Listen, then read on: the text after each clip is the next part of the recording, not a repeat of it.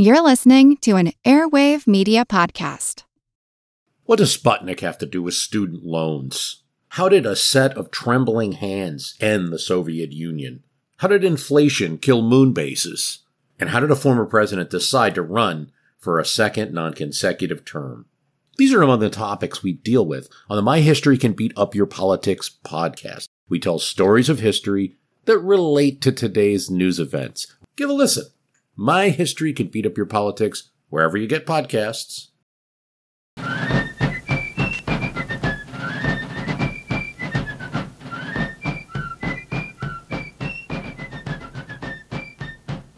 Hello, and thank you for joining the American Revolution. Today, episode 141 The Continental Congress returns to Philadelphia. When we last left Congress in the winter of 1776 77, they had fled Philadelphia for Baltimore. The British in New Jersey had threatened to take Philadelphia, and the politicians did not want to be there if that happened. General Washington, of course, eliminated that threat when he crossed the Delaware and captured the enemy at Trenton and Princeton, then forced the British and Hessians to pull back their front lines to the area of North Jersey around New York City. With the threat removed, Congress returned to Philadelphia in March 1777. Not everyone else returned, though. John Adams, in a letter to his wife, noted that more than one half of the inhabitants removed themselves into the country. Most of those who remained were Quakers, who Adams called dull as beetles. Although everyone expected that the British would make another attempt on Philadelphia in the summer of 1777, for the moment in the spring there was no emergency. Congress once again turned its attention to the Articles of Confederation, a document that would authorize and define Congress's authority to do, well, anything. They did not actually agree on much of anything, but they did agree to devote at least two days each week to working out an agreeable plan. By the end of April, they had agreed to three articles, one of which contained the name of the document, a second which affirmed that each of the separate states retain their sovereignty, and a third to mutual defense of all states against any outside enemy. In other words, fighting together in a war that they had already been fighting for two years.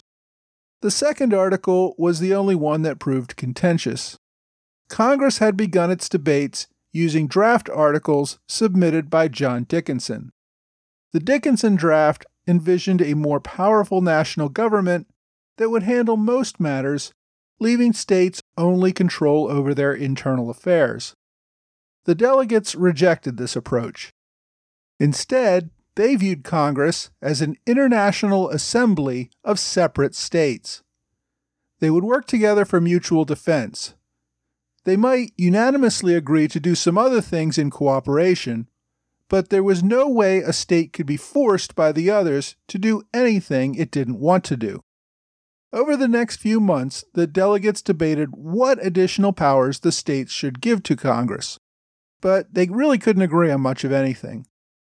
Once again, the most contentious issues were over voting and representation, whether states should be represented by population or with equal representation for each state. These debates pushed on for months when, in July, Congress once again voted to table the debates on the articles since they could not reach any consensus. Congress would just continue to operate without any guiding document. Congress took up other various matters on other issues during this same time. On June 14, 1777, it passed a resolution saying that the flag of the 13 United States be 13 stripes alternating red and white, that the Union be 13 stars, white in a blue field representing a new constellation. That is why we celebrate Flag Day on June 14th. Back in episode 89, I talked about the story of Betsy Ross creating the first flag in May 1776. I mentioned at the time that there was no good contemporary evidence of the Betsy Ross story being true. The story comes from Ross family lore and was not written down until decades after all the contemporaries were dead. It is still quite possible that the story is true. The flag's creation was not a momentous event that would necessarily be recorded at the time. But if there was a flag in 1776, there is no record of it being flown, and Congress certainly didn't authorize it as the official flag until June of 1777. When it did that, Congress's main purpose for the resolution in June 1777 was to create a standard ensign for naval ships. It did not specify that the stars on the flag be put in a circle. There are some flags from that time that have different star designs. The first mention of the sight of a new flag came a few months later in August 1777. Making Flag Day a celebration did not become a thing until more than a century later, after the Civil War. There was, however, one celebration that Congress was ready for. At the end of the day, on July 2nd, Congress adjourned for two days to celebrate the first anniversary of the Declaration of Independence. On July 4th, 1777, Congress and all of Philadelphia celebrated. Warships and galleys gathered at Philadelphia, decorated in red, white, and blue, and with streamers. Each of the ships fired a 13 gun volley in honor of the 13 independent states. A newspaper article reported that, quote, the evening was closed with the ringing of bells, and at night there was a grand exhibition of fireworks, which began and concluded with 13 rockets on the commons and the city was beautifully illuminated. Everything was conducted with the greatest order and decorum, and the face of joy and gladness was universal. Thus may the Fourth of July, that glorious and ever memorable day, be celebrated through America by the sons of freedom from age to age till time shall be no more. According to another report, a band made up of Hessian POWs from Trenton played for crowds in Philadelphia on that day as well. With the first Independence Day celebration over, Congress got back to work. Another contentious issue for Congress was the promotion of generals. That spring, Congress commissioned a few more brigadier generals George Clinton of New York, Edward Hand of Pennsylvania, Charles Scott of Virginia, Ebenezer Learned of Massachusetts, and Jedediah Huntington of Connecticut. During the Baltimore session, Congress had agreed to give primary consideration to three factors when promoting generals. One was merit, the second was seniority, the third was the numbers of troops supplied by each state. In other words, a state that provided more soldiers to the army would get more general officers. Of course, each of these were general factors with no firm rule on how they should be applied or even how much weight each would be given, so it really didn't solve anything. But whatever little value the resolution had got thrown out the window when French officers began to arrive with notes from the American commissioners in Paris promising them commissions and officerships in the Continental Army. These men had no seniority in America were not from any state that supplied troops, and whose merit was a matter of debate. Most even did not speak English. In March, after receiving word of dozens of French officers making their way to America, Congress passed a resolution saying that unless the officer had mastered English and had top recommendations, he would not be accepted. The problem was, Congress could not simply anger French officers who had taken the trouble to come across America with promises already made. Turning them away would possibly ruin chances of forming a military alliance with France. In the spring of 1777, many of the French officers promised commissions as general or other high ranking officers arrived in America. Now, up until this time, the only French general in the Continental Army was Matthias de Fermoy. That was the soldier of fortune who somehow sailed to America from the French West Indies in late 1776. To this day, we know nothing about his real background before coming to America. He claimed to be a colonel of engineers in the French army, although there are no records of his service. I mentioned Fermoy in episode 125 when he commanded a small force near Trenton and, at the first sight of the enemy, ran away, abandoning his soldiers. People were beginning to suspect that he was a fraud, but for now he was still serving. Many by 1777 were ready to consider any Frenchman claiming titles and experience to be impostors, though. In France, Silas had already approved dozens of French officers to serve in America. Many of them had attempted to sail in December 1776 aboard three ships that Deane and his French counterpart Beaumarchais had packed full of supplies and planned to sail out of Le Havre. I mentioned this back in episode 115 when British Ambassador Lord Stormont caught wind of the venture and forced the French Foreign Minister Vergennes to shut the whole thing down. Only one ship got out, and it ended up turning around and got stopped as well. Most of the officers looked for another option. The first one to successfully make it was Lieutenant Colonel Philippe Hubert Prudhomme de Borre, whose name I probably pronounced horribly, but that's the best you get. He arrived in Portsmouth, New Hampshire on March 17, 1777, aboard the Mercury, one of Deane's supply ships that was able to make its way to America. In April, about a month after his arrival, Congress approved de Borre's commission and backdated the date of his commission as Brigadier General to December 1, 1776. This backdating retroactively put him ahead of 16 other brigadiers who had received commissions since then. De Borre, by this time, was almost 50 years old. He had fought as a cavalry officer in the War of Austrian Succession, where he was badly wounded and lost the use of one hand.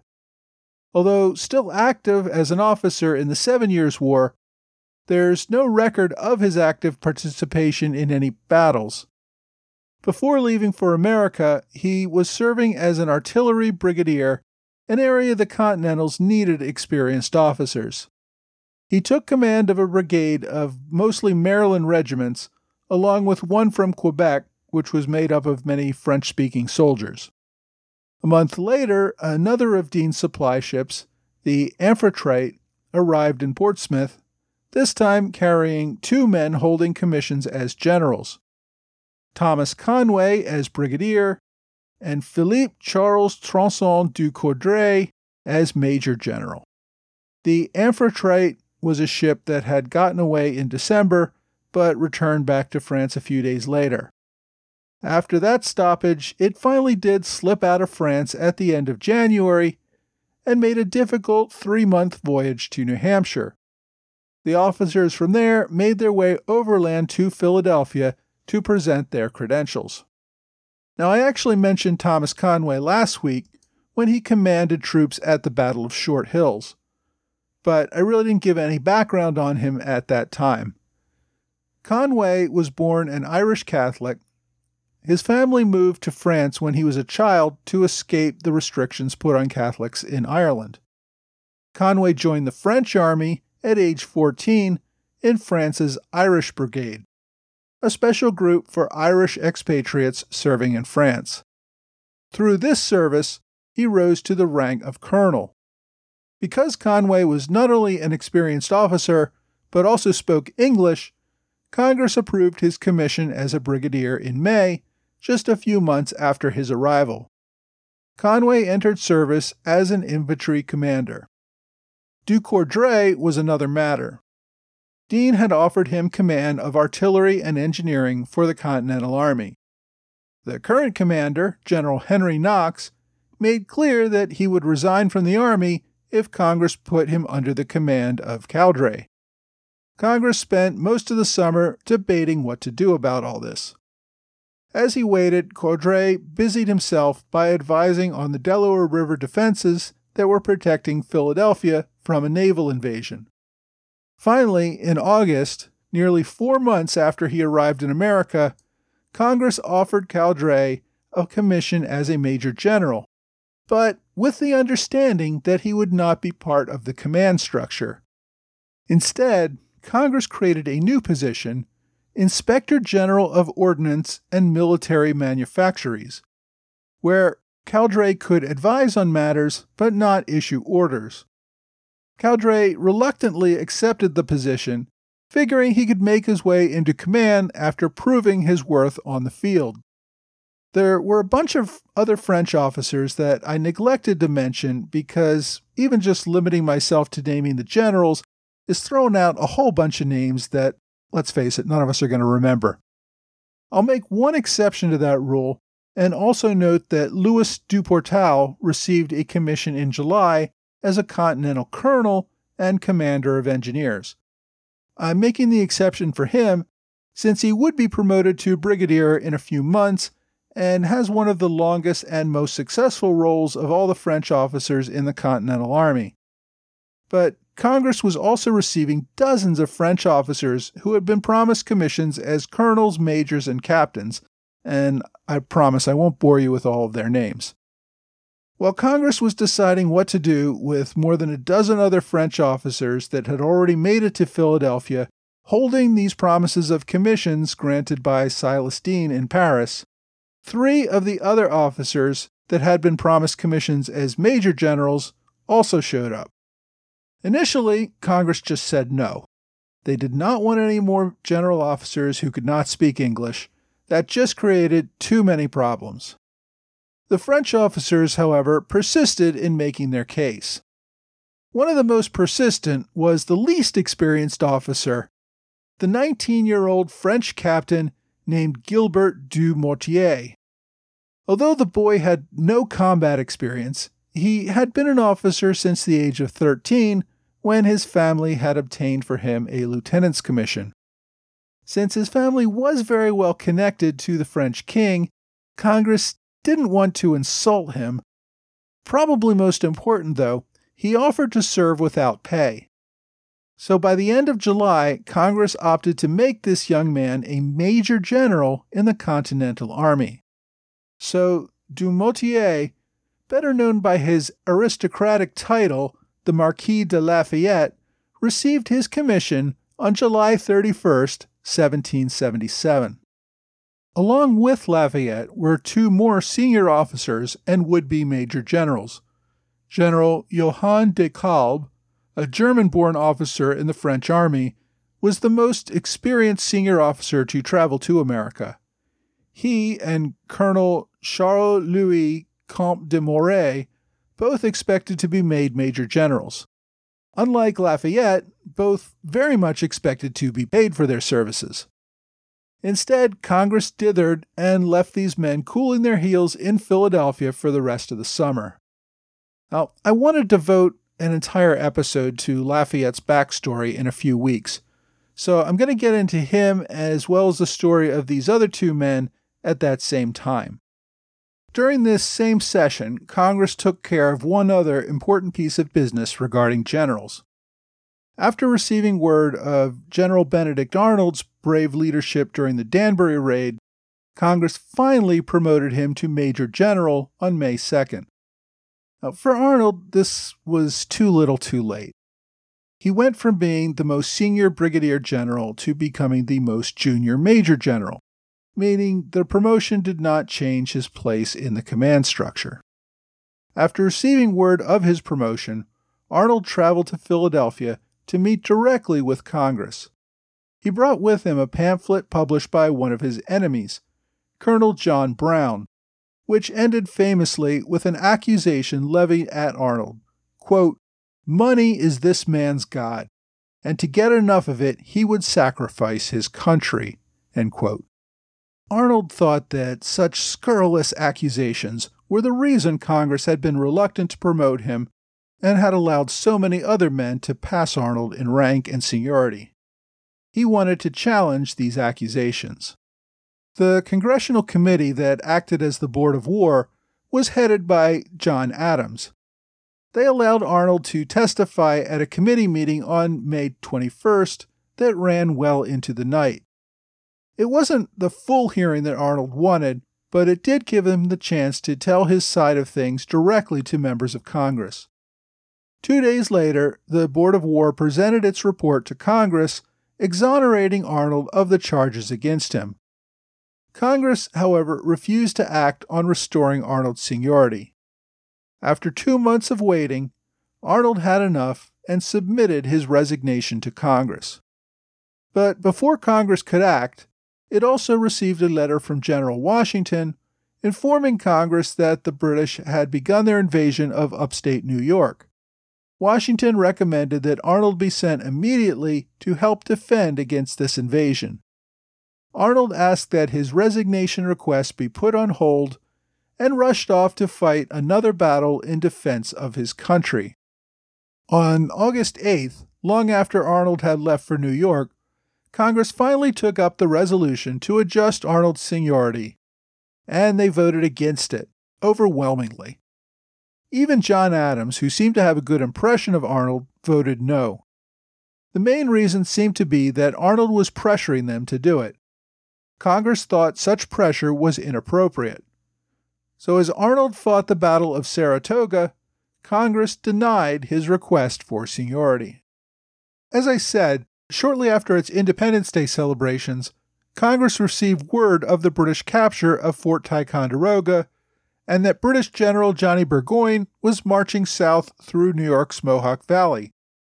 A few weeks after that, Congress learned that British General Howe had left New York and then landed in Maryland, where he planned to assault Philadelphia from the south. General Washington marched his army from New Jersey toward the British. On August 24, 1777, just days after confirmation that Howe's fleet was in the Chesapeake Bay, the Continental Army marched through the streets of Philadelphia on their way south. This was a bit of theater by General Washington.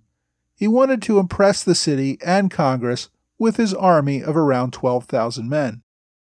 Washington gave orders the night before to make sure the officers and men were ready to march smartly through the city streets carrying their arms and looking like soldiers. The army marched down Front Street to Chestnut, then across the city, marching right past Independence Hall toward the Schuylkill River.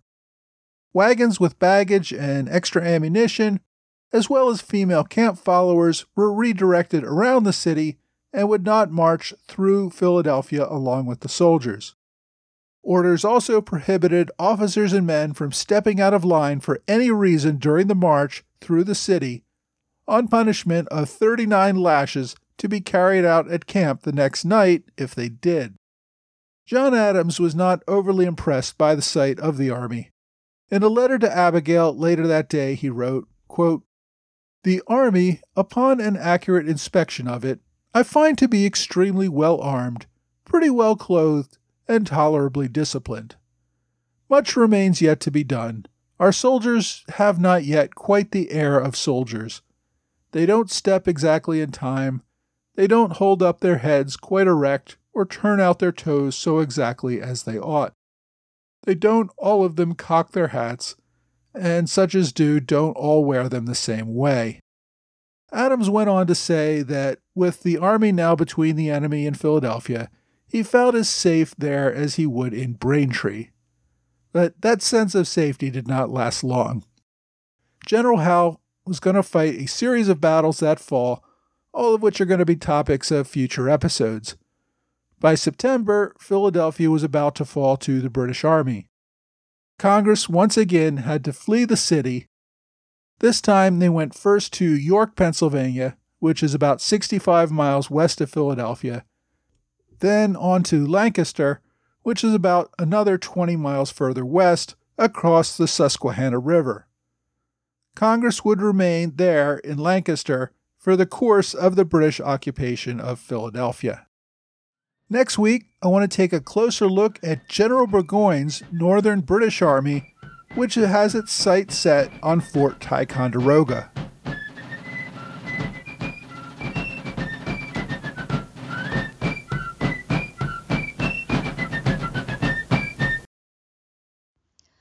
Podcasters like Mike never know who will be inspired by their message. I'm Tracy Lawson, an author and historian. I once heard a podcaster comment, We rarely see history from a woman's point of view, and decided, hey, I'm a writer. I should do something about that. So I did. My novel Answering Liberty's Call, Anna Stone's Daring Ride to Valley Forge, is based on a true story about my sixth great grandmother and has been called a grand and rollicking revolutionary adventure. While on a solo horseback journey to Valley Forge with supplies for her soldier husband, Anna takes on the responsibility of delivering an urgent message to General Washington. But it's not long before a mysterious man is hot on her trail and trying to steal the letter. Can Anna outwit him and make it safely to the picket line? A version of Anna's story for elementary school kids called Revolutionary Anna is the first book in my Liberty Bells series for young readers. Liberty Bells books feature female patriots who advanced the cause of liberty, and they're a great way to get kids hyped up about America 250, which is just around the corner. My books are available in print and ebook on Amazon. For listeners of the American Revolution podcast, I'm offering 15% off personalized signed copies of books ordered through my website, tracylawsonbooks.com. That's T R A C Y L A W S O N books.com. Use the promo code AMREVPodcast. Hey, thanks for joining the American Revolution Podcast After Show. Thanks to Trey Nance for his continued support as a Robert Morris Circle supporter on Patreon. I really appreciate his generous commitment to helping me meet the show's expenses. Trey, like all my Patreon supporters at $10 a month or higher, receives a different Revolutionary War flag magnet each month. I've made dozens of different flag magnets so far. Each one comes with an explanation of the flag and its role in the war. Also, for as little as $2 a month, you can help support the show on Patreon. You get advance access to new shows, access to a private commercial free RSS feed of the podcast, and other benefits. I may soon be releasing some private recordings for Patreon members only. So, if you can kick in anything, I very much appreciate it. This week's episode covered quite a few months of activity from the time the Continental Congress returned from Baltimore to Philadelphia in March 1777 until it left the city again in September. Obviously, quite a few other things happened during those same months, which I have covered in other episodes and will continue to cover in episodes to come. My goal with this episode was to simply focus on what Congress was doing during this period. As this episode showed, much of it was dealing with generals and would be generals from both the states and abroad. Other than that, much of the debate centered around the Articles of Confederation, which Congress still did not pass. While the leaders all agreed they did not want Britain to rule them anymore, they still could not agree on what would come next. Some believed there was a need for some central authority that would have at least some basic powers. Others were strong supporters of the states remaining separate entities. In their view, although the states would cooperate when they could, their declaration of independence meant that each state was, well, independent Officials did not want to cede any power, even to Congress, to have control over the states. As a result of this ideological division, the debate in the Continental Congress went nowhere. I sometimes get the question what was the legal authority for Congress to operate during this period? The answer is that, well, there was none. Until July 1776, Britain and ultimately the king was the sovereign and as we saw, the king considered the Congress an unlawful assembly. Upon independence, each state declared its own sovereignty.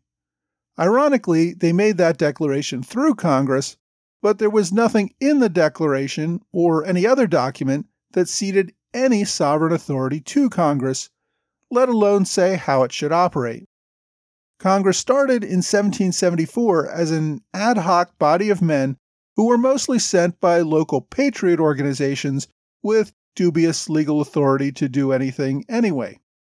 The only thing that held Congress together was that the people generally agreed that there needed to be cooperation and that Congress was the place to do it. The delegates just made up their own rules and acted without any formal governance. While that was no permanent solution, no one seemed to agree on what would be the permanent solution. The one thing that the states seemed to agree on letting Congress do was running the Army, something the delegates showed at best probably mixed ability in doing. Granting commissions was a highly political issue, which led to the ongoing rivalries between top officers and even some resignations of good officers. The introduction of a bunch of French officers at this time made things even more complicated.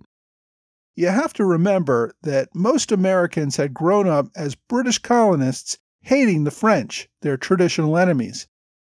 Now, suddenly, these same men were being asked to put their lives under the command of these former foes, who did not even speak their language. It created a great deal of confusion and conflict for many. With all these problems, the only way Congress got anything done was the quality of its delegates. And my book recommendation this week covers the lives of one of those delegates, a longtime member of the Continental Congress, Robert Morris.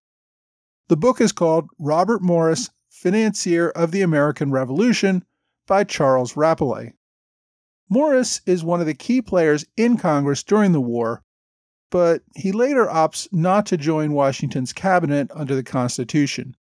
He passes off that role to a younger man, Alexander Hamilton.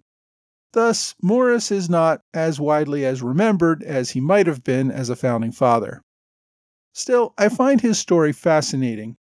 He pulls himself up from nothing to become one of the most prominent merchants in America. At one point in his life, he may have been the wealthiest man in America, but then ends up going to debtor's prison. The book is a traditional biography covering his entire life. It's over 500 pages, not counting notes and index. The author, Charles Rappleye, was a journalist who wrote several books about American history. Sadly, he passed away a couple of years ago. His book about Morris was published in 2010.